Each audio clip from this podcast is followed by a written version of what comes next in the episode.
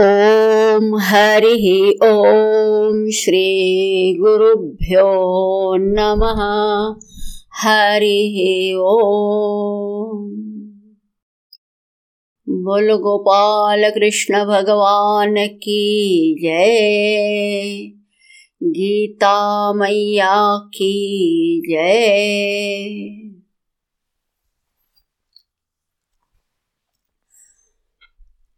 आज आपण गीतेच्या बाराव्या अध्यायाचं चिंतन करू. या अध्यायाचं नाव आहे भक्तियोग खूप सुंदर अध्याय आहे छोटासा अध्याय आहे. मागच्या अध्यायामध्ये जिथं भगवंताचं विश्वरूप अर्जुनानं पाहिलं की कणाकणामध्ये भगवान आहेत. तो हे सगळं पाहत होता की ह्या सगळ्यांचे जे स्वामी आहेत तेच करता धरता आहेत.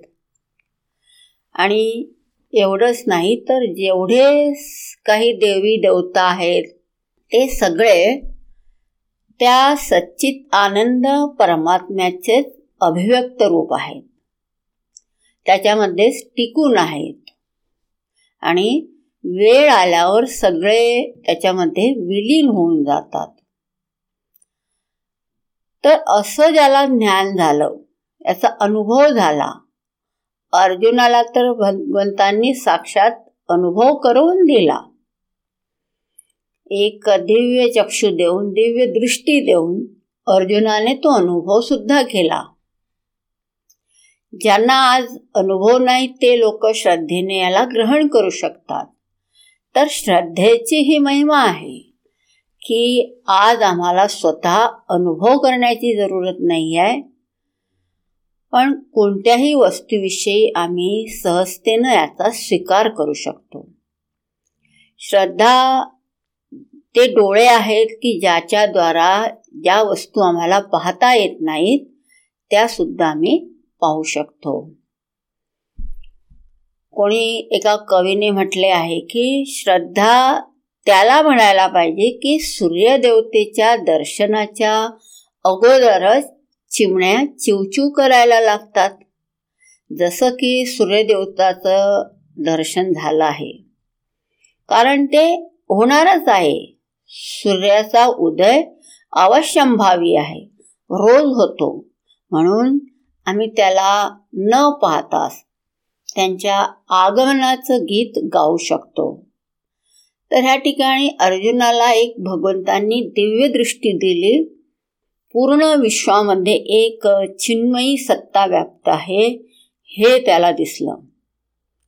आणि मग त्याच्या मनामध्ये एक असं एक उत्साह उमंग उत्पन्न झाला की मला काहीतरी एक लक्ष मिळालं.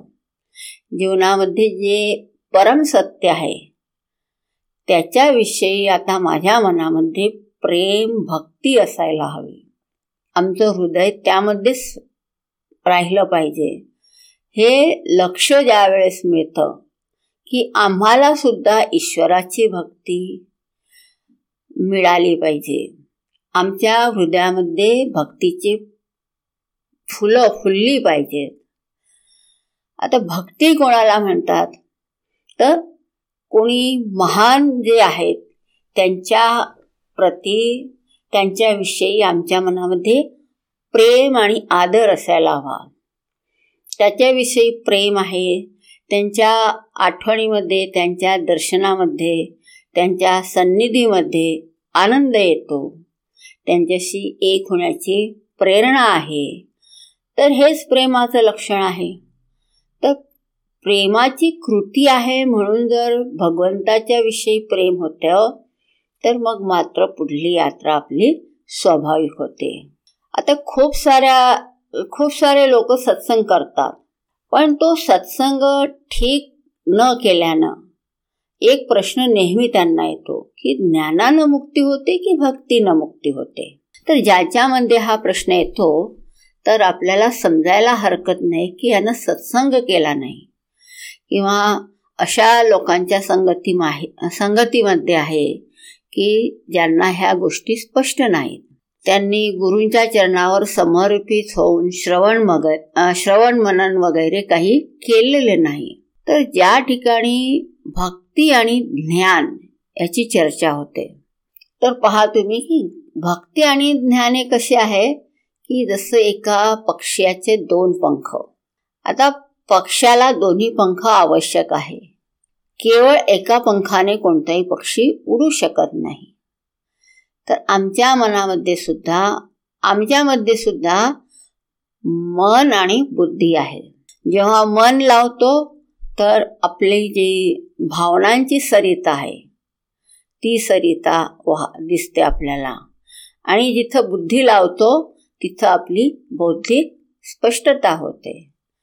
तर आपल्या मना आपल्यामध्ये बौद्धिक स्पष्टता होणं सुद्धा आवश्यक आहे. आणि बौद्धिक स्पष्टता ही झाली पाहिजे. आणि मनामध्ये एक भावनात्मक लळा असणं सुद्धा परम आवश्यक आहे. म्हणून आम्ही आमच्या गुरुदेवांजवळ जातो जे ब्रह्माची चर्चा करतात की जे ग्राह्य नाही त्याची चर्चा करतात. त्याचं ज्ञानसुद्धा आम्हाला गुरूंच्या कृपेनं मिळतं. तिथं आपली गुरुदेवांच्या प्रती भक्ती आहे. ते परमभक्त आहेत. तर गुरूंच्या विषयी जशी आपलंही भजन होतं भक्तिपूर्वक होतं की आम्हाला एवढं सौभाग्य मिळालेलं आहे. तर बिना भक्तीनं केव्हाही ज्ञान होत नाही. आमच्या मनामध्ये भक्ती असेल तेव्हाच ज्ञान होईल. इथं मागच्या आणि नवव्या अध्यायामध्ये सुद्धा पाहिलं की भगवान म्हणतात की ज्ञान आणि विज्ञान सांगेन. तर ज्ञानाविषयी स्पष्टता आणि विज्ञानासाठी एक मात्र उपाय आहे की आम्हाला चांगल्या रीतीनं समजलं. आमच्या बुद्धीमध्ये तर अगदी स्पष्ट झालं. पण आमचं मन यामध्येच रमलं पाहिजे. जर यामध्ये आमचं मन सतत रमेल रमत असेल तर ह्या भग त्याच्याविषयी आमच्या मनामध्ये अनुराग होईल. त्या ठिकाणी कुठलाही विक्षेप होणार नाही. पण मनामध्ये जर खूप सारं इच्छांचं जाळं असेल मनामध्ये कोणाला कोणाचं तरी महत्त्व असेल तर त्या ठिकाणी आपल्या मनामध्ये एक विक्षेप उत्पन्न होतो. पण भक्तीमध्ये जर आमच्या आम्हाला भगवानच महत्त्वपूर्ण आहेत आम्हाला प्रिय वाटतात चांगले वाटतात तर आपल्याला त्याचा अनुभव काही झाला ज्ञानसुद्धा झालं. पण मनामध्ये भक्ती आहे. आणि जर मनामध्ये भक्ती नसली महत्त्व नसलं तर मग तुम्ही कितीही ज्ञान प्राप्त करा ते ज्ञान आपल्याला आशीर्वाद देऊ शकत नाही. ते ज्ञान विज्ञान होऊ शकत नाही. जिथं भक्ती होते तिथं स्वाभाविक रूपानं आपलं मन जातं. आपल्यामध्ये ज्यांच्याविषयी प्रेम आहे त्यांच्याकडे आपल्या मनाचा प्रवाह घेऊन जाण्यासाठी काही प्रयत्न करावे लागत नाही. हा विचार करा की जशा बाहेरच्या विषयांविषयी मनामध्ये कामना होतात इच्छा होतात. तशीच कामना जर आपल्या मनामध्ये भगवंताविषयी झाली तर ही स्वाभाविक प्रवृत्ती हा स्वाभाविक प्रवाह ईश्वरांच्या श्रीचरणाकडे होतो. एक लक्ष जीवनामध्ये मिळणं खूप महत्त्वाचं असते याच्यासाठी. आणि अर्जुनाला एक लक्ष तर प्राप्त झालं की आमच्या मनामध्ये ईश्वराविषयी प्रगाढ भक्ती असायला हवी. आणि भगवंतांनी सुद्धा आपण पाहिलं की मागच्या अध्यायामध्ये सांगितलं की मत कर्म कृत मत परमो मद्भक्त संगवर्जित। निर्वैर सर्वभूतेषु य समामेती पांडव। तर भगवंतांनी सुद्धा सांगितलं की तू जे काही कामं करशील ते माझ्यासाठीच संपूर्ण कर्तव्य कर्म कर. माझ्याच परायण हो माझा भक्त हो. आणि आसक्तीरहित होऊन सगळ्या भूत प्राणी मात्रांविषयी वैरभावाने रहित हो. तर अशी मनामध्ये भक्ती असायला हवी की जिथं कोणत्याही प्रकारची आसक्ती नको. आणि आसक्ती कशामुळे येते? आमच्या ज्या काही अपेक्षा असतात त्यांच्यामुळे येते. यद्यपि भगवंतांनी सातव्या अध्यायामध्ये सांगितलं की ईश्वराबरोबर आसक्ती असली तरी चालेल गुरूंबरोबर आसक्ती असेल तर त्यांचा साथ मिळेल त्यांची सन्निधी मिळेल. तर हे मग त्यांचं काम आहे की हळूहळू ते आम्हाला तिथून उठवतात. पण आपल्या मनामध्ये त्यांच्याबद्दल भावना असायला हवी. हे मागच्या अध्यायामध्ये सांगितलं अर्जुनाला सुद्धा अगदी चांगल्या रीतीनं त्याचा असंदिग्ध असा निश्चय झाला. बाकी लोकसुद्धा चांगल्या प्रमाणानं सत्संग करतात. आणि जे जीवनामध्ये शाश्वत टिकाऊ भगवानच आहे तर मनाला प्रत्येक वेळी हीच प्रार्थना असते की भगवान आम्हाला चांगले वाटायला पाहिजे. म्हणजे आमच्या मनामध्ये सतत भगवंताविषयीच विचार यायला हवा. जोपर्यंत प्रेम होत नाही तोपर्यंत भक्ती होत नाही. पण भक्ती मात्र कर्मकांडाबरोबर जोडायला नको. आज काय झालेलं आहे की आम्ही म्हणतो की कोणी भक्त आहे. तर भक्त आहे म्हणजे काय की तो पूजा जप भजन करीत आहे अनुष्ठान करीत आहे. तर मात्र ही भक्ती नाही आहे. ह्या भक्तीच्या अनेक साधना आहेत. तर भक्तीला सिद्ध करण्यासाठी काही ना काही साधना केल्या जातात. जो ईश्वराबरोबर त्या आम्हाला जोडतात त्या साधना होतात. जेव्हा हे लक्ष मिळालं की आम्हाला भक्ती प्राप्त करायची आहे तर अर्जुनाला प्रश्न येतो की भगवान आम्हाला तुमच्या श्रीचरणांच्या विषयी तुमची भक्ती हवी. पण आमच्या मनामध्ये एक प्रश्न येत आहे. तर कृपया तुम्ही माझ्या मनामधील संशयाचं तुम्ही निरसन करा. आमचं मार्गनिर्देशन करा. आणि ह्या प्रश्नाने या अध्यायाची सुरुवात होत आहे. तर अर्जुन विचारतो की भगवान एवं सततयुक्ताये भक्तास्त्वाम पर्युपासते ये व्यक्तम तेषां के योगवित्तमा? की जे भक्त अशा प्रकारे सतत स्थिर चित्त आहे तो तुझी भक्ती करतात ते. आणि त्याचप्रमाणे जे अविनाशी अव्यक्त तत्वाची उपासना करतात ते भक्त. तर यापैकी कोणते योगी अधिक श्रेष्ठ आहे? तर या ठिकाणी अर्जुन विचारतोय की भगवान माझ्या मनामध्ये एक प्रश्न आहे. प्रश्न काय आहे? तर म्हणे की ह्या ठिकाणी मी दोन प्रकारचे भक्त पाहत असतो. की एक भक्त ते आहे जे आपल्या पुरुषार्थाचा प्रयोग करून नेहमी भगवंताच्या निकट राहू इच्छितात.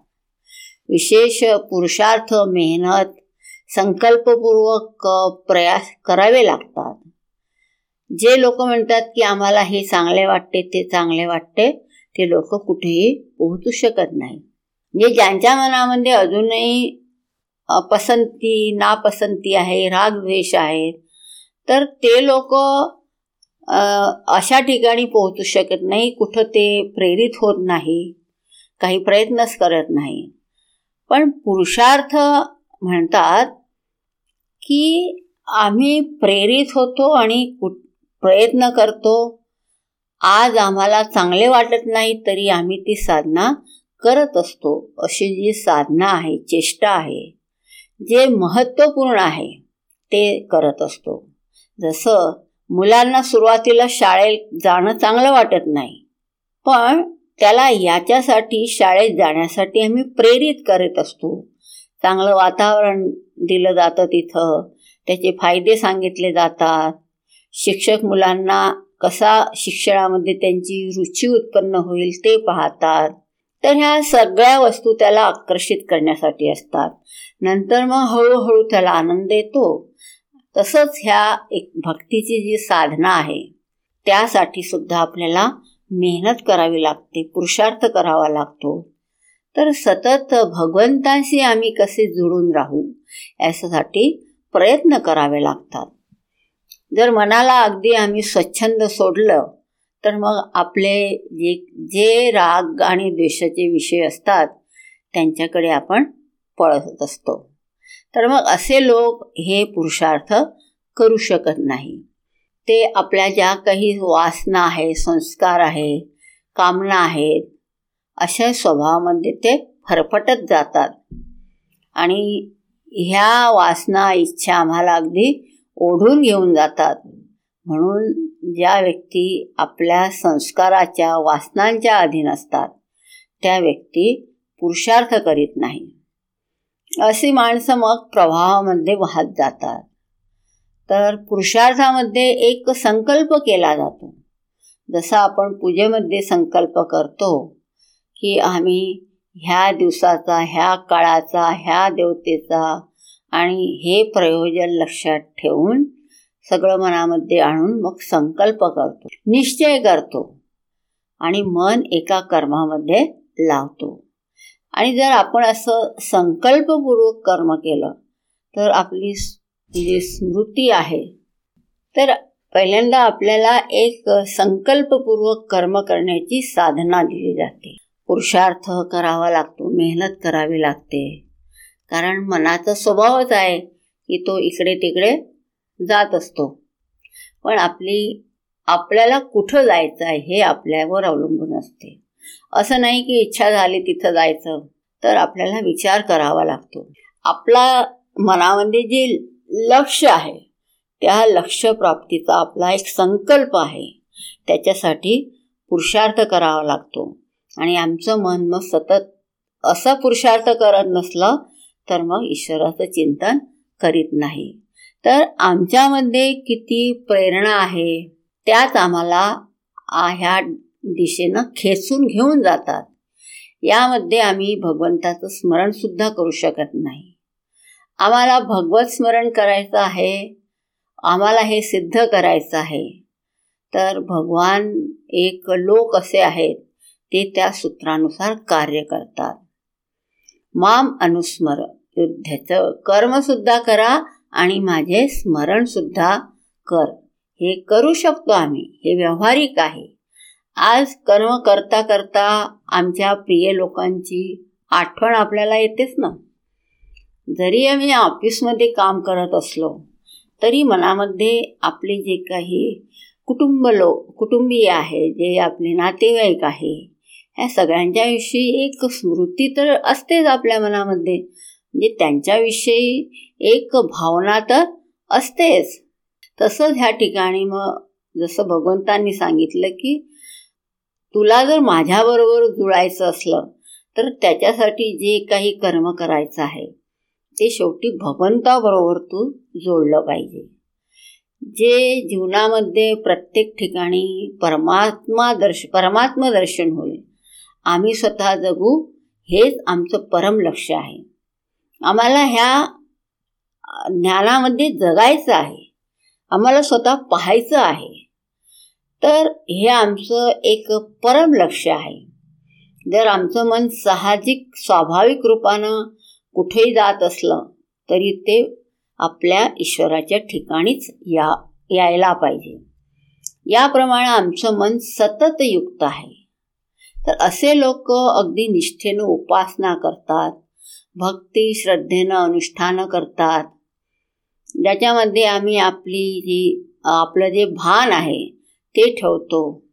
काही लोक याप्रमाणे साधना करतात की त्यांच्यापासून भगवान दूर आहेत. पण याच्यासाठी आपल्या मनाला फक्त एवढी आठवण करून दिली पाहिजे की भगवान आहेत कल्याणकारी आहेत. तेच आनंदाचे धाम आहे.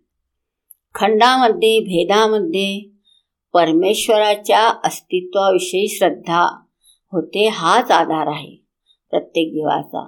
म्हणून इथपासूनच आपल्याला चालू केलं पाहिजे. तर पहिलं काय होते काम? की ईश्वराच्या अस्तित्वाविषयी श्रद्धा आहे. आणि ईश्वराचे नाव घेतल्यानंतर मनामध्ये जशी प्रफुल्लता प्रसन्नता होते तशी व्हायला पाहिजे. एवढी सिद्धी आम्हाला पहिल्यांदा करावी लागते. यासाठी आम्हाला प्रयास करावे लागतात प्रयत्न करावे लागतात. आमच्या मनामध्ये ज्या काही वासना इच्छा येतात त्यांना हाताळावं लागतं. त्यांना दाबायचं नाही पण जी अंतप्रेरणा आहे त्यांचा परम गंतव्य ईश्वर प्राप्ती आहे. अनेका अनेक उपायांनी आम्ही आपल्या मनाला हँडल करून सतत ईश्वराकडे आपलं मन लावतो. तर भगवान ही एक साधना आहे. चांगली वाटते कर्माचा क्षेत्र ही साधना चांगली आहे.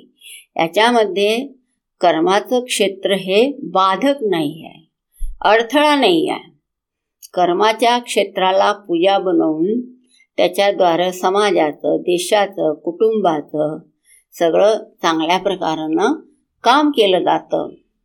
तर जे काही आमचं क्षेत्र आहे कामाचं क्षेत्र जे आहे त्याच्यामध्ये मनामध्ये आपल्याला ही आठवण यायला हवी. भगवंताची अवेअरनेस भगवंताचं भान आमच्या मनामध्ये राहिलं पाहिजे. मग आपण कोणतंही कर्म करीत असू तरी भगवंताची विस्मृती व्हायला नको. तर भगवान एक दुसरे लोक आहेत की ज्यांनी गुरूंच्या कृपेनं सत्संग करून शास्त्राचे श्रवण मनन करून हे जाणून घेतलं की भगवानच सर्वांची आत्मा आहे. जर आत्माच ब्रह्म आहे. भगवंतांनी सुद्धा अनेक ठिकाणी सांगितलं आहे की ईश्वराचे अस्तित्व तुमच्या हृदयामध्ये जीवाप्रमाणे आहे. तर भगवान सांगतात की जीव माझा अंश आहे. हे ज्ञान प्राप्त करून कोणी विचार करतो की जर भगवंताच्या प्रती भक्ती सिद्ध करायची असेल तर भगवंताचं जे तत्व आहे त्याकडेच आपल्याला मन लावायला हवं. पुरुषार्थ आम्हाला बाहेरसुद्धा करावा लागतो. जसं सांगितलं की भगवंताविषयीची आठवण आमच्या मनामध्ये राहिले पाहिजे. कर्माच्या क्षेत्रामध्ये आपला एक संकल्प ठेवून आपण जे कार्य करतो त्याच्यामध्ये ईश्वराच्या अस्तित्वाविषयीची दृढ श्रद्धा ठेवतो भक्ती उत्पन्न करतो. याच्यासाठी सुद्धा आम्ही पुरुषार्थ करतो मेहनत करतो. आणि दुसरे जे लोक आहेत जे सरळ भगवत तत्वामध्येच आपलं मन लावतात की सतत आत्मा जो मी सदैव स्फुरित होत आहे असा अशी जी चिन्मयी सत्ता आहे यालाच जो भगवान समजत आहे. जसं आमचं शरीर मंदिर आहे आणि आमची आत्मा ही हृदयरूपी गृह गर्भगृहामध्ये आहे ते आमच्यापासून वेगळे नाही. तर या प्रक्रियेमध्ये आम्हाला आमच्याबद्दल असलेल्या अनेक धारणा मोह समाप्त करावे लागतात. मी जसा आजपर्यंत आपल्याला समजत आलो आहे याचा निराश करावा लागतो. यांचा पुरुषार्थ अलग प्रकारचा आहे. हे लोक अंतर्मुख होतात कर्माच्या क्षेत्रापासून हे लोक वेगळे झाले आहेत.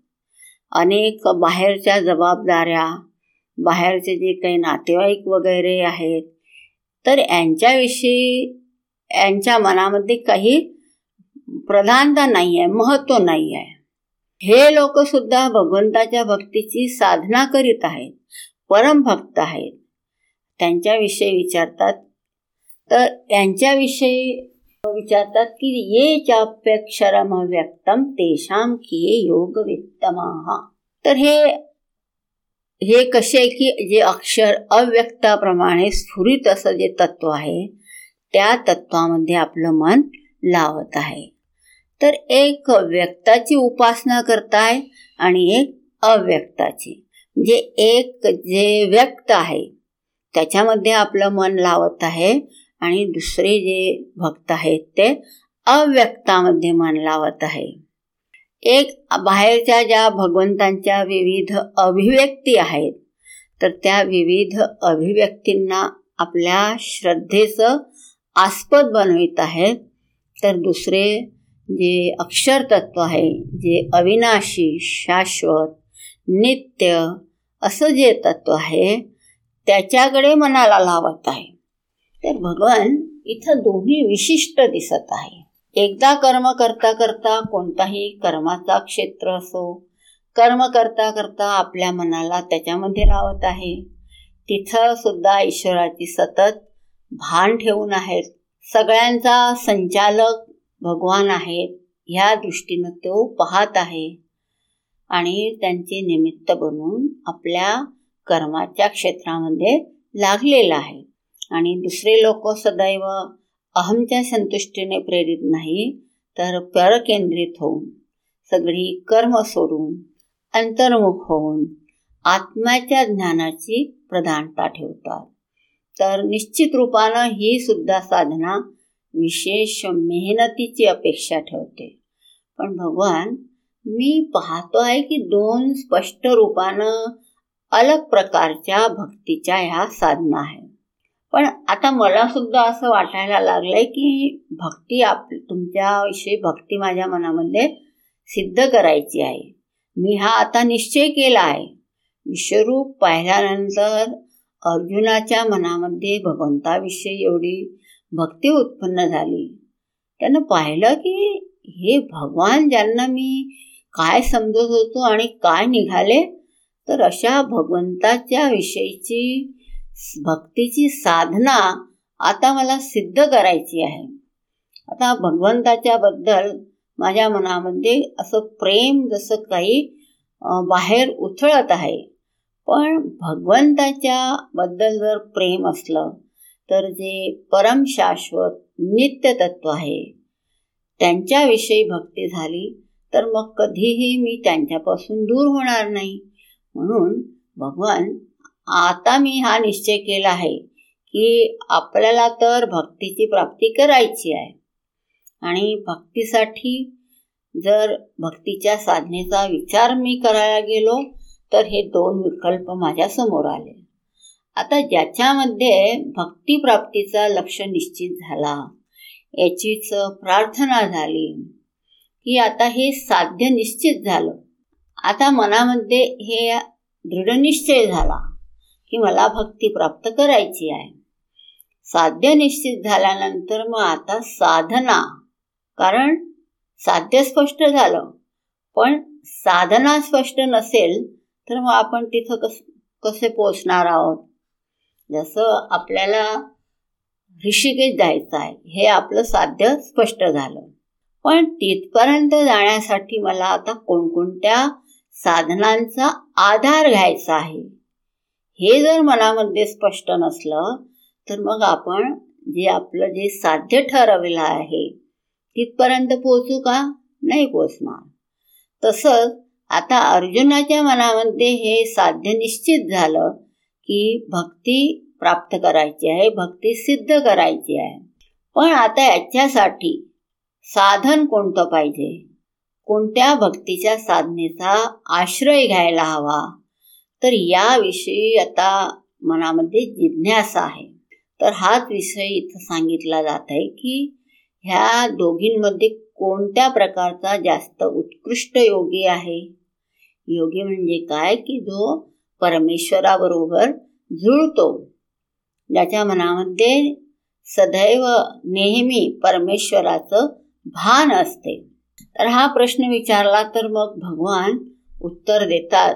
आणि नंतर मग पूर्ण अध्यायामध्ये भगवंताचाच उद्दे उपदेश आहे. तर भगवान काय म्हणत आहे ते पाहू आपण. भगवान म्हणताय की मय्यावेश्य मनो ये माम नित्ययुक्ता उपासते. श्रद्धया परयोपेता ते मे युक्ततमा मता की आपलं मन माझ्या ठिकाणी ठेवून जे सतत युक्त चित्त होऊन अत्यंत श्रद्धापूर्वक माझी उपासना करतात. ते माझ्या मते श्रेष्ठ भक्त आहेत. भगवान सांगत आहे की मई मन आवेश आता आवेश शब्द पहा तुम्ही या ठिकाणी कसा आहे. आवेश म्हणजे काय? की आपल्या मनाची एक तीव्र भावना असते. प्रबल भावना. त्यालाच आवेश म्हणतात. जसा काम क्रोधाचा आवेश असतो. तर हा शब्द प्रयोग करीत आहे की आमच्या मनामध्ये कशी भक्ती असायला हवी? आवेश. अर्थात यामध्येच तो हळूहळू रमत राहतो. कोणत्या वस्तूचं महत्त्वपूर्ण भावनेनं स्मरण करत राहू त्याविषयी हळूहळू आपली आसक्ती होत जाते. आणि एकदा का आसक्ती झाली की मग आम्ही त्याच्यामध्येच रमत राहतो. नंतर त्याची इच्छा होते कामना येते. कामनेचा जन्म झाला. तरी सुद्धा सतत त्याची स्मृती भावना बनवून ठेवतो. नंतर ती तीव्र उत्कंठेच्या रूपामध्ये तृष्णेच्या रूपामध्ये येते. मग ती आम्हाला त्यामध्ये प्रवाहित करून घेऊन जाते आणि आम्ही असहायतेनं त्याच्यामध्ये प्रवाहित होत जातो. काही बाधा आल्या तर क्रोध येतो. क्रोध नेहमी कामनांच्या पूर्तीसाठी ज्या बाधा येतात म्हणून उत्पन्न होतो. तिथं काहीतरी अडथळा येतो आणि आमच्या मनामध्ये एक विव्हलता बेचैनी उत्पन्न होते. क्रोध होतो. कोणती इच्छा प्रेरणा होती त्याच्यामध्ये अडथळा येतो. त्यावेळेस जो ज्वलना ज्वलनात्मक आक्रोश येतो त्याला क्रोध म्हणतात. तर सगळ्या वस्तू ह्या आमच्या मनानं उत्पन्न केलेल्या आहेत. याविषयी जर आपल्याला माहिती आहे तर भक्तीच्या प्राप्तीसाठी काही समस्या नाही पहा. कारण आपण पाहिलं की मनामध्ये ज्या विषयाचं महत्त्व आहे तोच आपल्या अनुरागाचा विषय होऊ शकतो. तर जो व्यक्ती आपल्या मनाला आमच्यामध्ये आविष्ट करीत आहे म्हणजे भगवंतामध्ये आविष्ट करीत आहे आविष्ट शब्द दाखवित आहे की आत स्मृतीमध्ये चेष्टा प्रयास नाही पण आता खूप चांगलं वाटत आहे. मई आवश्य मयी आवश्य जो सतत माझी आठवण करत असतो. या अवस्थेमध्ये जो सतत मनाला लावतो मनामध्ये भगवंताच्या अस्तित्वाविषयी आपली श्रद्धा आहे. आणि जसं नेहमी भगवान माझ्याबरोबर आहेच हे तो अशी याच्याविषयी त्याच्या मनामध्ये कुठलाही संशय नाही आहे. जसं हनुमान जे लंकेमध्ये गेले तेव्हा प्रभू श्रीरामचंद्र नेहमी त्यांच्याजवळ थोडी असतात. पण त्यांच्या अस्तित्वाविषयी की एक श्रद्धा होती की प्रभू रामचंद्र आहेत एवढंच आपल्याला पुरेसं आहे. तर असं मनामध्ये सतत लागलेलं नित्ययुक्ता उपासते. नित्ययुक्ता. म्हणजे खाता पिता उठता बसता कोणतंही कार्य करीत असो. मनामध्ये कशी अवेअरनेस आहे भान आहे हे आपल्याला सिद्ध करावं लागतं. आणि हे होऊ शकतं. आज ज्याच्यामध्ये आम्ही आमच्या मनाला लावतो आहे तिथं आम्ही हळूहळू आमचं मन तसं तयार केलं आहे. आता बस आपल्याला काय करायचं आहे की आपलं मन आहे ते भगवंताबद्दल आपल्या मनामध्ये भावना हळूहळू वाढवायला पाहिजे. आपण जर भगवंताविषयीची भावना आपल्या मनामध्ये वाढवली त्याचं महत्त्व आपल्या मनामध्ये असलं तर मग ही साधना आपल्याला सिद्ध करता येते. आणि याच्यासाठी काय? श्रद्धया परयोपेता की तो परमश्रद्धेनं युक्त आहे. श्रद्धा ही त्याची लाठी आहे. जी जसं अंधारामध्ये आपण आपल्याला जायचं असलं तर त्याच्या ठिकाणी आपण एक कोणती तरी लाठी घेऊन जातो. ती लाठी आपला आधार असते. तसंच श्रद्धेमध्ये कोणत्या अनुभवाची ज्ञानाची अपेक्षा नाही तर त्या ठिकाणी विश्वास आहे जिथं श्रद्धा आहे तिथं अजून पाहिलं नाही. पण गाडी आपली कशी विश्वासानं चालत आहे. आज का आपण पाहतो की पूर्ण मनुष्याचं जीवनच जे आहे ते विश्वासावर आश्रित आहे. एक दुसऱ्यांवर विश्वास आहे म्हणून आपण घरामधून बाहेर निघतो. विश्वास आहे की मी परत येईन. गाडीमध्ये बसतो. विश्वास आहे की मी गंतव्यावर पोहोच पोहोचेल. मला जिथं जायचं आहे तिथं मी पोहोचू शकतो. श्वास बाहेर काढताना विश्वास आहे की हा श्वासमध्ये येईल. तर अशा विश्वासामध्ये कोणत्या अनुभूतीची अपेक्षा नाही पण विश्वास आहे.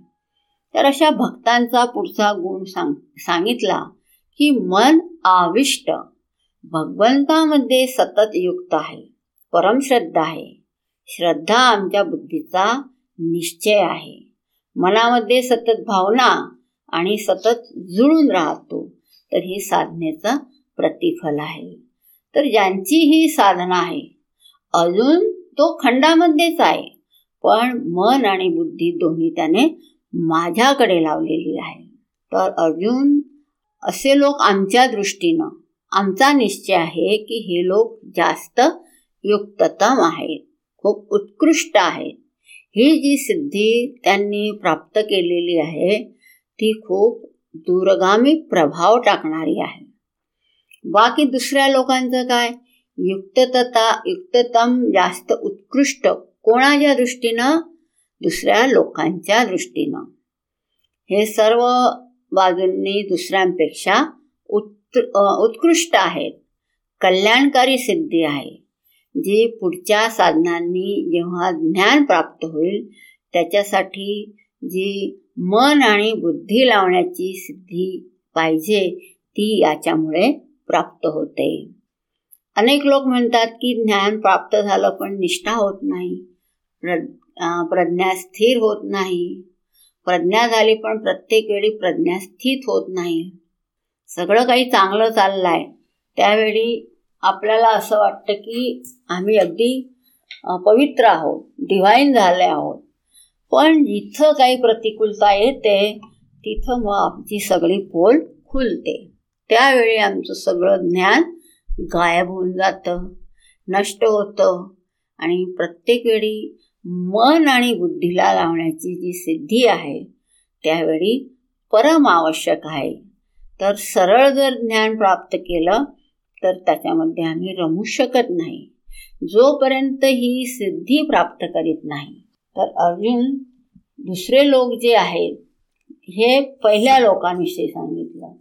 मग भगवान दुसऱ्या लोकांविषयी सांगत आहे ये निर्देशम अव्यक्तम पर्युपासते. सर्वत्र गमचिंत्यम च कूटस्थम अचलम ध्रुवम। की जे अविनाशी अव्याख्येय अव्यक्त सर्वव्यापी अचिंतनीय अविकारी अचल आणि नित्य अशा तत्वाची उपासना करीत आहेत। आणखी त्यांचं एक सांगित लक्षण सांगितलं की सन्नियमेंद्रिय ग्रामम सर्वत्र समबुद्धय। ते प्राप्नुवंती मामेव सर्वभूतहिते हिते आणि सर्व इंद्रियांचे चांगलं नियमन करून सर्व ठिकाणी समचित्त होऊन सर्व भूतमात्रांच्या कल्याणामध्ये रत असणारे ते सुद्धा खचितच मलाच येऊन मिळतात. तर दुसरे जे आहेत दुसरे जे भक्त लोक आहेत त्यांच्याविषयी सांगताय की त्यांनी अक्षर तत्वाचं ज्ञान प्राप्त केलं. अक्षर तत्वाला त्यांनी समजून घेतलं. त्यांनी समजून घेतलं की हे सगळ्यांचं कारण रूप आहे सगळ्यांचं अधिष्ठान आहे की ज्याला आम्ही परिभाषित करू शकत नाही. पण त्याला लक्षित करू शकतो. ज्यांना परिभाषित करू शकतो ते संकुचित होतात. एक परिभाषा आणि दुसरं आहे लक्षणा. तर लक्षणांमध्ये संकोच होत नाही. अनेक लक्षणांद्वारा जागता येते ज्यांची सामान्यतः परिभाषा देता येत नाही. तर लक्षणा देतात अव्यक्त अचक्षू डोळ्यांचा विषय नाही ज्यांच्याद्वारा इंद्रिया काम करीत आहे डोळे पाहत आहे कान ऐकत आहे पण त्याला इंद्रिया डोळे कान परिभाषित करू शकत नाही. त्याला ब्रह्म जाणून घ्यायला हवं. तर अशा अव्यक्त तत्वाला ध्यान चिंतनाचं माध्यम हे लोक बनवतात. असं तत्व नेहमी प्रत्येक ठिकाणी आहे. हे नाही की यावेळी ध्यान करतो नंतर काम करू असं नाही. प्रत्येक वेळी हेच आहे.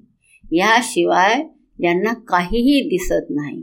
जो अचल ध्रुव असे समस्त लक्षणा यावर विचार करून जो आपल्या स्वतःमध्ये जागृत होतो.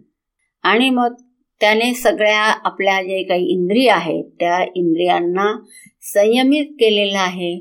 त्यांना अगदी मित्रतुल्य बनवलेलं आहे. इंद्रियांच्या अधीन तो नाही आहे इंद्रिया त्याच्या अधीन आहे. सर्वत्र समबुद्धय. हे करणाऱ्यांची पात्रता. काय तर प्रत्येक वेळी सर्वांबद्दल मनामध्ये समबुद्धी आहे. कोणाबद्दलही राग द्वेष नाही आहे.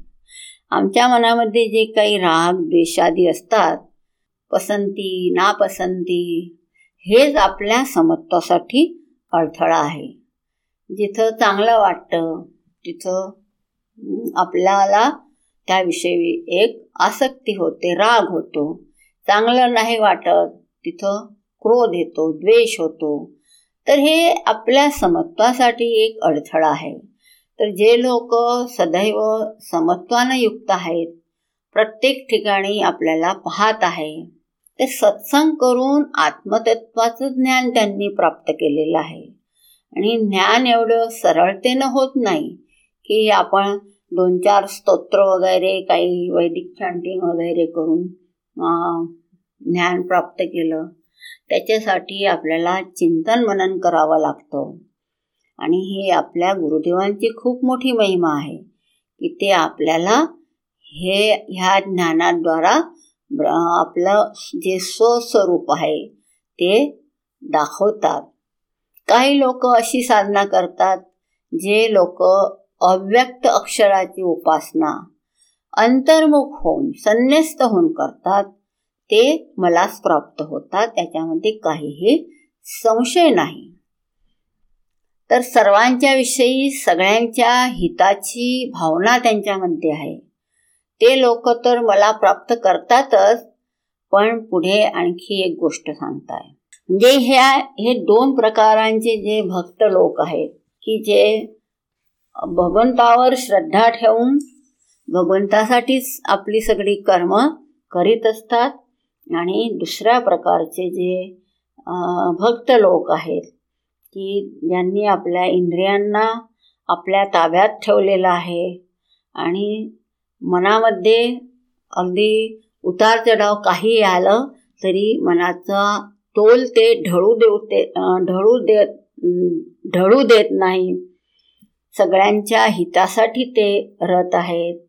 तर असे लोक जे अक्षर अव्यक्त अचिंत्य असे ज्या तत्वाची उपासना करत आहेत ते असे भक्तसुद्धा मला प्रिय आहे. असे भक्तसुद्धा ज्यावेळेस ते जाणून घेतात तर ते मलाच प्राप्त होतात. पण ह्या दोन प्रकारच्या भक्तांची एक भक्तांविषयी भग भगवंतांनी सांगितलं. पण याच्यामध्ये आणखी भगवान काय म्हणताय? की क्लेशोधिकतरस्तेषाम अव्यक्तासक्तचेतसाम. अव्यक्ता ही गतिर्दुःखम देहवत भिरवाप्यते. की ज्याचं अंतःकरण अव्यक्त तत्वावर स्थिर झालेलं असतं त्यांना अधिक क्लेश असतात. कारण काय? तर देह धारण केलेल्यांना अव्यक्त तत्वाच्या प्राप्तीचा मार्ग अत्यंत कठीण आहे.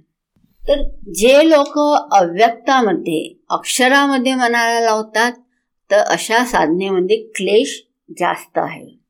इथं ज्या दोन प्रकाराची साधना सांगितली की एक व्यक्तला आधार बनवून मन बुद्धीला सतत भगवंतांच्या ठिकाणी लावतात तर दुसरे एक अव्यक्तामध्ये मन लावून मग साधना सिद्ध करतात. ह्यासाठी म्हणजे ह्या दोन्ही साधनांसाठी पुरुषार्थ करावा लागतो.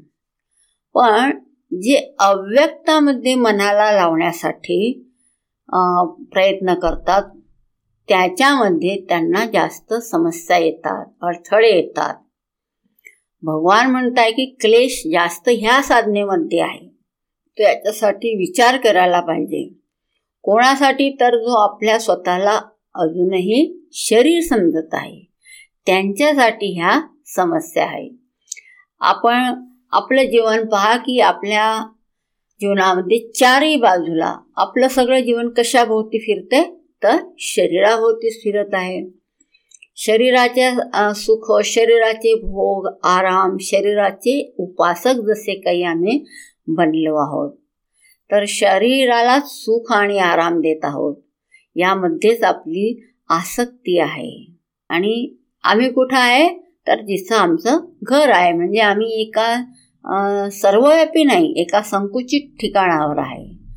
तर ज्यांचा धरातल असा शरीराच्या पातळीवरच आहे त्यांना अव्यक्ताची साधना नाही दिली जात. मग तुम्ही भले आपल्या कर्माच्या क्षेत्रामध्ये किती हुशार असला दक्ष असला तरी तुम्हाला ह्या समस्या होतील. कारण शरीराच्या प्रती आपल्या मनामध्ये खूप महत्त्वाची बुद्धी आहे. तर त्यांच्यासाठी ही साधना नाही आहे.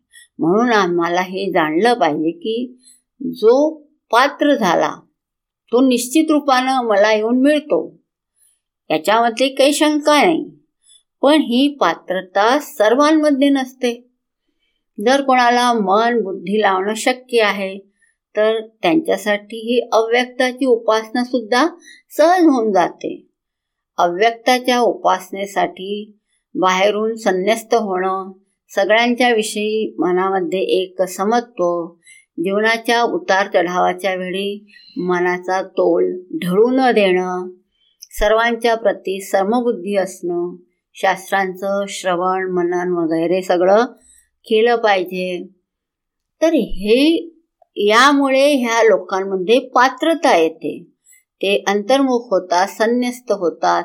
मनामध्ये कुठलाही विक्षेप होत नाही. अशी पात्रता ज्या वेळेस मनुष्यामध्ये येते त्यावेळेस मग अव्यक्ताची उपासना संभव होते. तर हे समस्त गुण व्यक्तच्या साधनेनं येतात. आणि जे की अव्यक्ताच्या उपासनेसाठी आपल्याला परम आवश्यक आहेत. म्हणून हे सांगतो की कोणी कोण जास्त श्रेष्ठ आहे तर जास्त श्रेष्ठ हेच आहे. कारण यामुळेच पात्रता मिळते. हा ह्या ठिकाणी जे अर्जुनाने विचारलं ना की याच्यामध्ये कोणतं श्रेष्ठ आहे तर हा प्रश्न कसा आहे पहा की आम्हाला हायस्कूल जास्त चांगलं हायस्कूल जास्त चांगलं आहे की कॉलेज जास्त चांगलं आहे? आता असा प्रश्न कोण विचारेल की ज्यानं हायस्कूलसुद्धा पास केलं नाही आहे तर ज्यानं हायस्कूलसुद्धा पास केलं नाही आणि त्याची इच्छा कॉलेजमध्ये जायची आहे तर मग त्याच्या ठिकाणी श्रेष्ठ त्याच्यासाठी काय आहे? हायस्कूल श्रेष्ठ आहे. कारण पहिल्यांदा हायस्कूल पास करावं लागेल तेव्हाच त्याला कॉलेजमध्ये प्रवेश मिळेल. तसंच सदैव आपल्याला कर्म करीत असताना ज्या काही उतार चढाव येतात त्याच्यामध्ये आपल्याला सम राहावं लागते. मनामध्ये ईश्वराबरोबर युक्त होण्याची साधना करायची असते. सहाव्या श्लोकापासून भगवान सांगत आहे की जे आपले हे समस्त कर्म ये तू सर्वाणी कर्माणी. म्हणजे त्या ठिकाणी काही कर्माचा भेद नाही की हे लौकिक कर्म आहे हे अलौकिक कर्म आहे असं नाही. तर व्यक्ताची जी उपासना सांगितली त्यामध्ये आपलं एक ध्येय आहे की ये तू सर्वाणी कर्माणी. हे लौकिक सामाजिक संस्कृ संसारिक धार्मिक कर्म असा भेद यामध्ये नाही. तर सगळे कर्म जे काही करत आहे ते कशासाठी कर? भगवंतांच्या खुशीसाठी कर. ये तू सर्वाणी कर्माणी मयी संन्यस्य मतपराहा की तू तुझे जे काही कर्म आहेत ते सगळे तू माझ्यामध्ये समर्पित कर. प्रत्येक कर्माला आपल्या परम लक्षाबरोबर आपल्याला जोडायला पाहिजे. मत मतपराहा. खूप चांगल्या रीतीनं ध्यान चिंतन करून सदैव जुडून राहण्याची प्रधानता आहे. अशा भक्तांच्यावर माझा आशीर्वाद असतो. एवढं प्रेम आम्ही करतो की मी त्याची मृत्यूरूपी संसार सागरामधून मृत्यूरूपी संसार सागर की ज्याचा काही अंतच दिसत नाही. त्याच्यामधून त्याची सुटका करतो. त्याचे उद्धारक बनून येतो. तेषाम अहम समुद्धरता मृत्यू संसार सागरा. भवामी नचिरात पार्थ मह्या वेशित चेतसाम. की ज्याचं अंतःकरण माझ्या ठिकाणी अशा रीतीनं स्थिर झालेलं आहे. अशांचा मी खरोखरच सीमित अनुभवांच्या संसार सागरांपासून तत्काळ उद्धार करणारा होतो मी त्यांचा उद्धारक बनून येतो. आणि नचिरात पार्थ अगदी जलद गतीनं मनामध्ये माझ्यामध्ये तू फक्त आपलं मन आणि बुद्धी लाव. मन आणि बुद्धी याला चेत असं म्हटलं आहे. तर हे मन बुद्धी प्रेम आणि निश्चयसुद्धा आहे. तर हे जो माझ्यामध्ये लावतो त्याचं मी कल्याण करतो. आणि मग याच्यामध्ये मी काही उशीर करत नाही. नचिरात पार्थ अगदी जलद गतीनं मी येतो. उशीर त्या ठिकाणी नाही. उशीर कशामध्ये होतं? फक्त आमचं जे मन आहे आणि बुद्धी आहे ती भगवंताच्या मध्ये लावण्यासाठी आम्हाला उशीर होतो. मन आणि बुद्धीला लावण्यासाठीच आपल्याला वेळ लागतो. तरी स इथं भगवान आश्वासन देत आहेत की त्यासाठी तुला फक्त आपलं मन आणि बुद्धी हे माझ्यामध्ये लावायचं आहे. आणि हेच जीवनाचं लक्ष आपल्याला ठेवायला हवं. की जेव्हा व्यक्तची उपासना आम्ही करत असतो तेव्हा आणि मन आणि बुद्धी भगवंतामध्ये लावण्याची आपली प्राथमिकता असली पाहिजे. पूर्ण आपलं जे प्रेम आहे महत्त्व आहे ते सगळं भगवंताविषयी असायला हवं. त्यामुळे आपले जे काही राग द्वेष आहेत ते सगळे समाप्त होतात. बुद्धीला लावण्याचा अर्थ होतो की सगळ्या लक्ष्यांचं पर्यवसान. आपला हा निश्चय करायला हवा की शेवटी आम्हाला परमसत्यामध्ये जगायचं आहे. मन आणि बुद्धीला भगवंतामध्ये लावणं हेच व्यक्त उपासनेचं एक मूळ प्रयोजन आहे. म्हणून आपलं मन आणि बुद्धी दोन्ही तू माझ्यामध्ये लाव. मग पुढे तुला कोणताही अडथळा येणार नाही. मग तू निश्चित रूपानं परमानंदामध्ये पोचू शकशील. म्हणजे जगशील. म्हणजे एकदा का तू तुझी मन तुझं मन आणि बुद्धी माझ्यामध्ये लावली की मग तुझी गाडी हायवेवरून निघाली समज तर पहिल्यांदा याला तू सिद्ध कर. याच्यासाठी पुरुषार्थ करावा लागतो. आपल्या जीवनाचं हे लक्ष बनवायचं आहे. जर मन आणि बुद्धीला ईश्वरामध्ये लावायचं आहे तर आपलं चित्त हे समाहित असलं पाहिजे. आणि त्याच्यासाठी मग भगवान काय म्हणताय की मय्येव मन आदस्त्व मयी बुद्धिम निवेशय. निवसिष्यसी मय्येव अत ऊर्ध्वम न संशय. मग तुला मन आणि बुद्धी. तर माझ्यामध्येच मन स्थिर कर आणि बुद्धीसुद्धा माझ्याच ठिकाणी स्थित कर. त्यानंतर निसंशय तू केवळ माझ्यामध्येच राहशील. तर आपलं चित्त समाहित करायचं तर त्याच्यासाठी आपल्याला ईश्वरामध्येच मन आणि बुद्धी लावली पाहिजे. पण आज जर आम्ही हे करू शकत नाही आहे तर भगवान म्हणताय की तू जर आज हे करायला समर्थ नाही आहे तर चिंता करू नको. प्रत्येक समस्येसाठी आपल्याजवळ काही ना काहीतरी समाधान आहे. जसं प्रत्येक रोगासाठी काही ना काही औषधी असते. बस तू दृढनिश्चय ठेव आणि मी तुला रस्ता दाखवेल त्याच्यानुसार तू चाल. तर तुला काय करायचं आहे?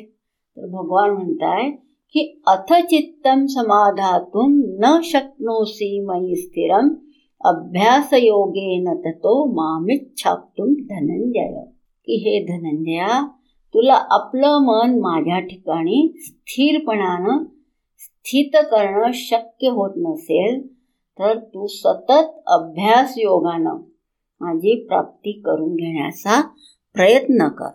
तर भगवान म्हणताय की ठीक आहे तुझं आज मन माझ्यामध्ये नाही लागत आहे तर याच्यासाठी तू अभ्यास कर.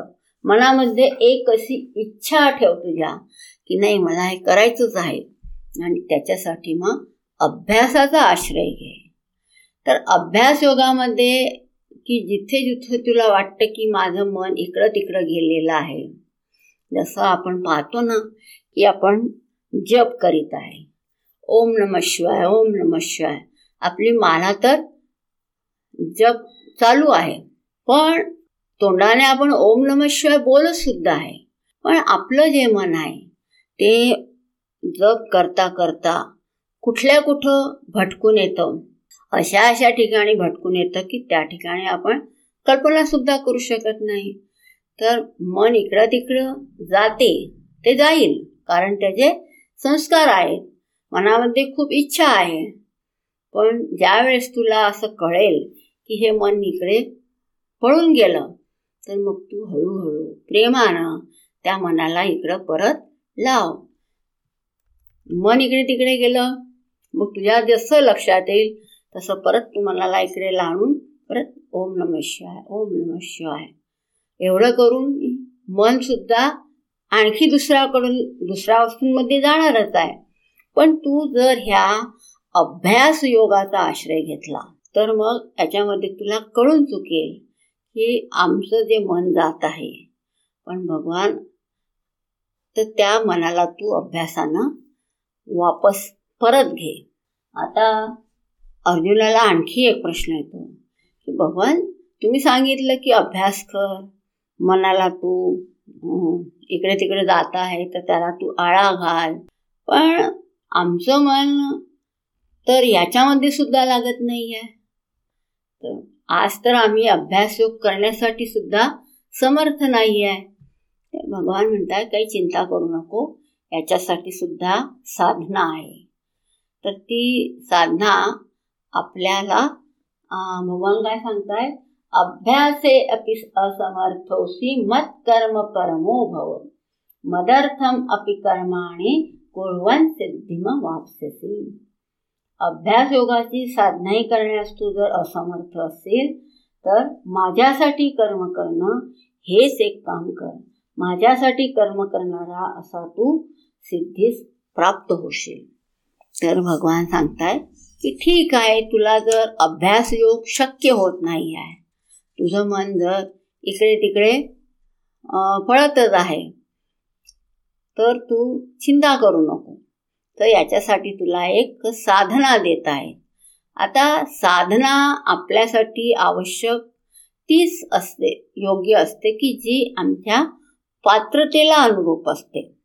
तीच आपल्यासाठी कल्याणकारी असते. ह्या ठिकाणी अभ्यासयोग करू शकत नाही तर मत कर्म हो परमभाव की कोणत्या ना कोणत्या कर्माची तर प्रेरणा होत असेल ना? मनामध्ये अशी तर आहे ना की आम्हाला हे कर्म करायचं आहे आमच्या आमच्यावर ही जबाबदारी आहे हे कर्तव्य आहे ही प्रेरणा आहे. तर अशा वेळी तुला जे कर्म प्रेरित करत आहे ते सगळे कर्म तू कर. तर यामध्ये आपल्या कर्माला तू साधना बनवू शकतो. जो जी प्रेरणा आहे कर्तव्य आहे जबाबदाऱ्या आहे काही आपल्या लोकांसाठी करायचं आहे काही स्वतःसाठी करायचं आहे काही आपल्या देशासाठी करायचं आहे प्रिय लोकांसाठी करायचं आहे ठीक आहे. तुला जी काही करण्याची प्रेरणा आहे ते कर्म तू कर. ज्याचं तुला महत्त्व आहे ते कर. पण त्याला तू भगवंताची पूजा बनव. एवढं चांगल्या रीतीने ते कर्म कर की भगवंताच्या चरणावर ते वाहून टाक.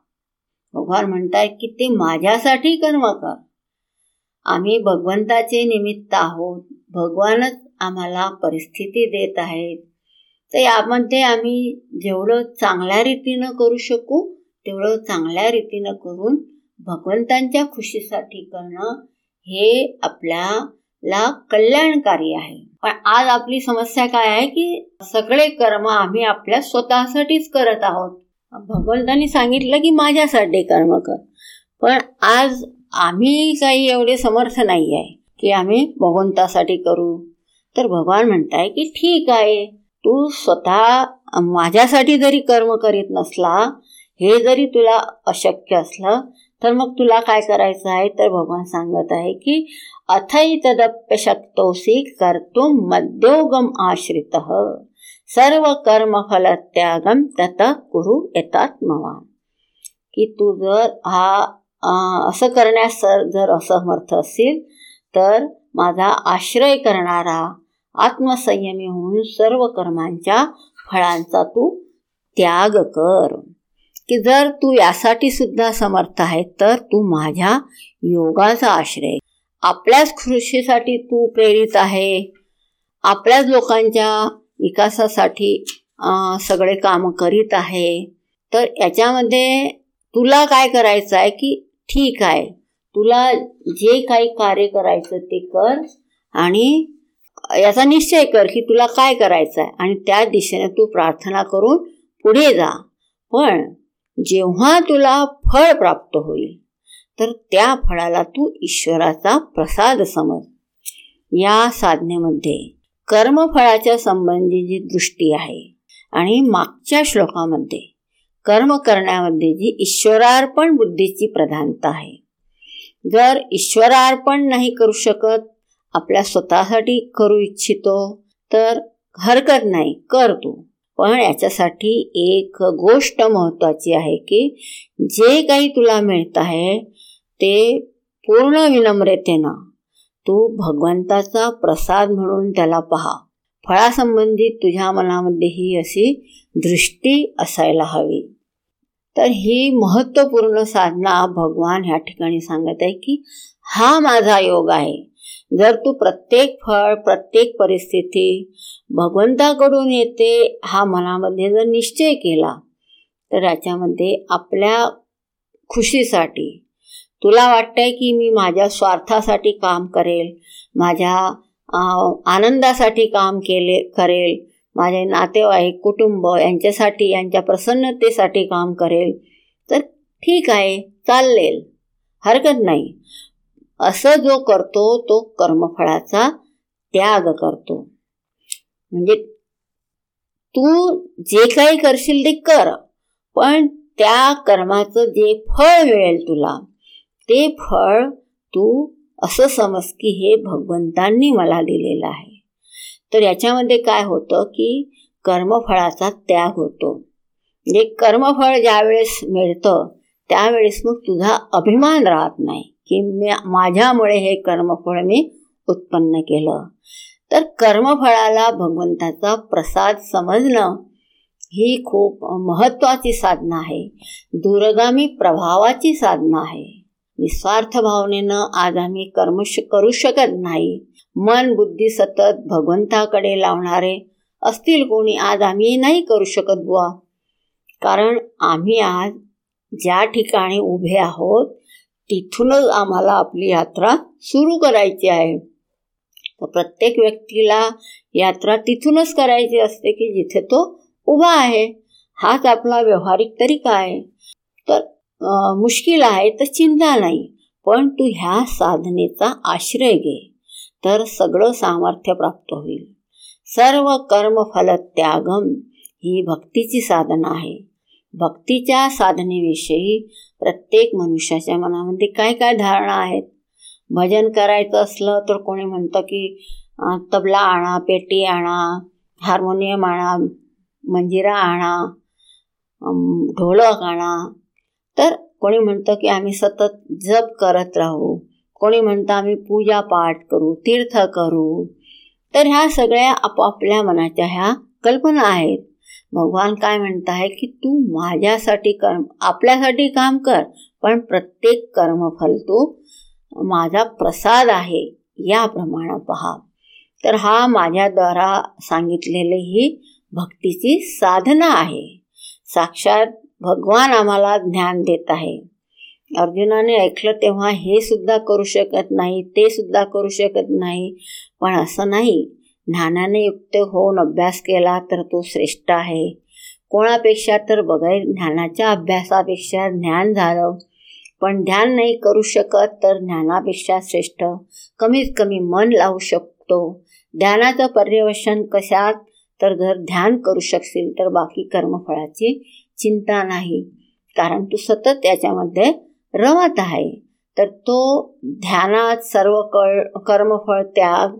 जेव्हा ध्यानाच्या कृपेनं कर्मफळाविषयी आपली साधना जो करतो त्याला परम शांती मिळते. आणि याच्यामध्ये भगवान काय म्हणतात की श्रेयो ही ज्ञानम अभ्यासात ज्ञानात ध्यानम विशिष्यते. ध्यानात कर्मफल त्याग त्यागात शांती अनंतरम. की अभ्यासापेक्षा ज्ञान खरोखर अधिक चांगलं आहे.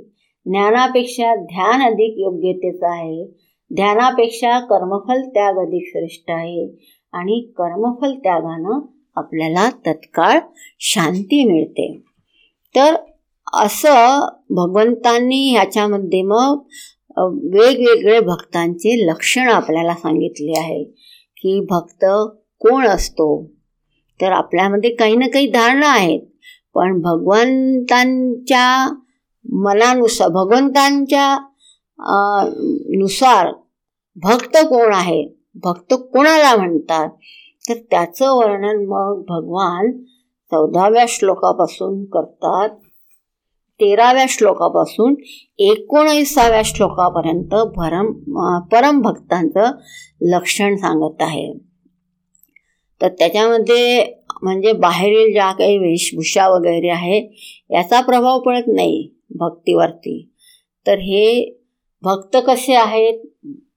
भक्ताला भगवान पसंत आहे आवडतात ही वेगळी गोष्ट आहे. पण भगवंतांना कोणते भक्त आवडतात? हे आणखी त्याच्याहून एक विशिष्टता आहे. तर भगवान सांगताय की जे अद्वेष्टा सर्वभूतानाम मैत्र करुण एवच निर्ममो निरहंकार समदुःख सुख क्षमी.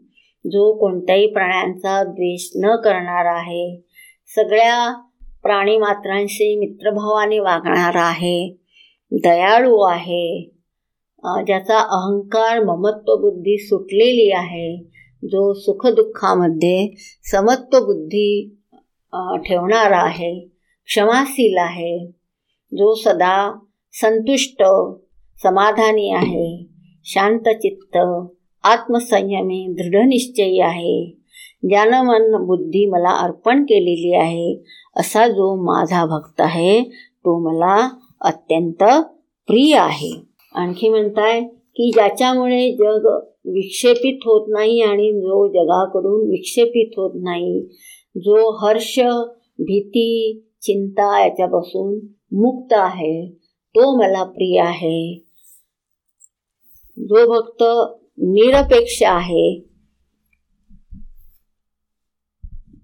त्याच्या कोणत्याही अपेक्षा नाही आहे. जो अंतर बाहेर पवित्र आहे दक्ष आहे अविचलित आहे सगळ्या कर्मांचा त्याग करणार आहे असा भक्त मला प्रिय आहे.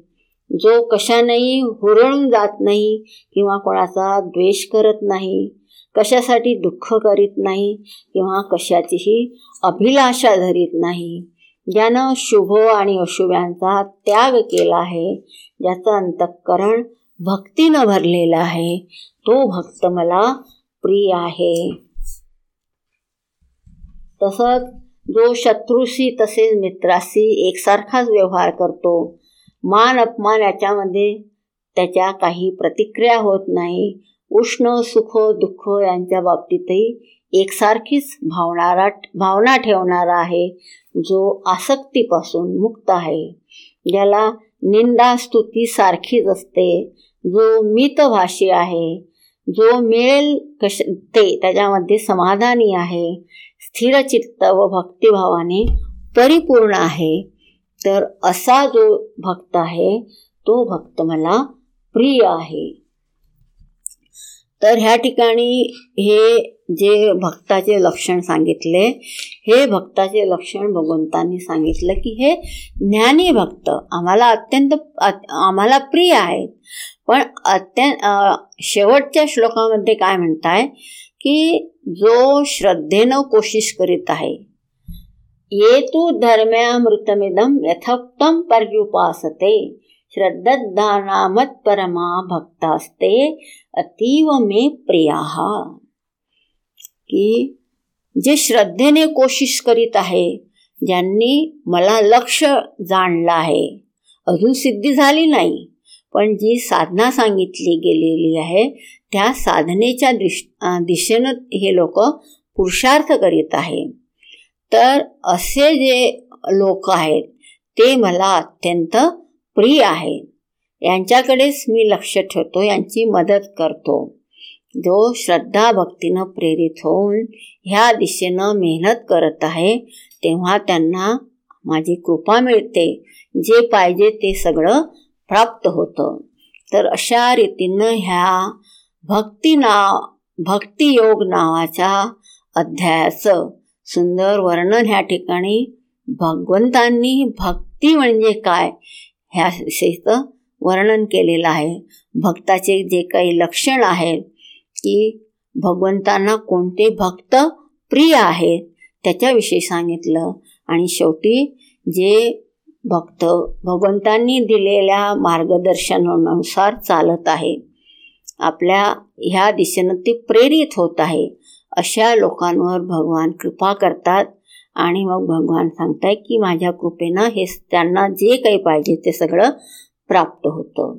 तर अशा रीतीनं ह्या गीतेचा सुंदर भक्तियोग नावाचा अध्याय याची समाप्ती होत आहे. बोल गोपाल कृष्ण भगवान की जय.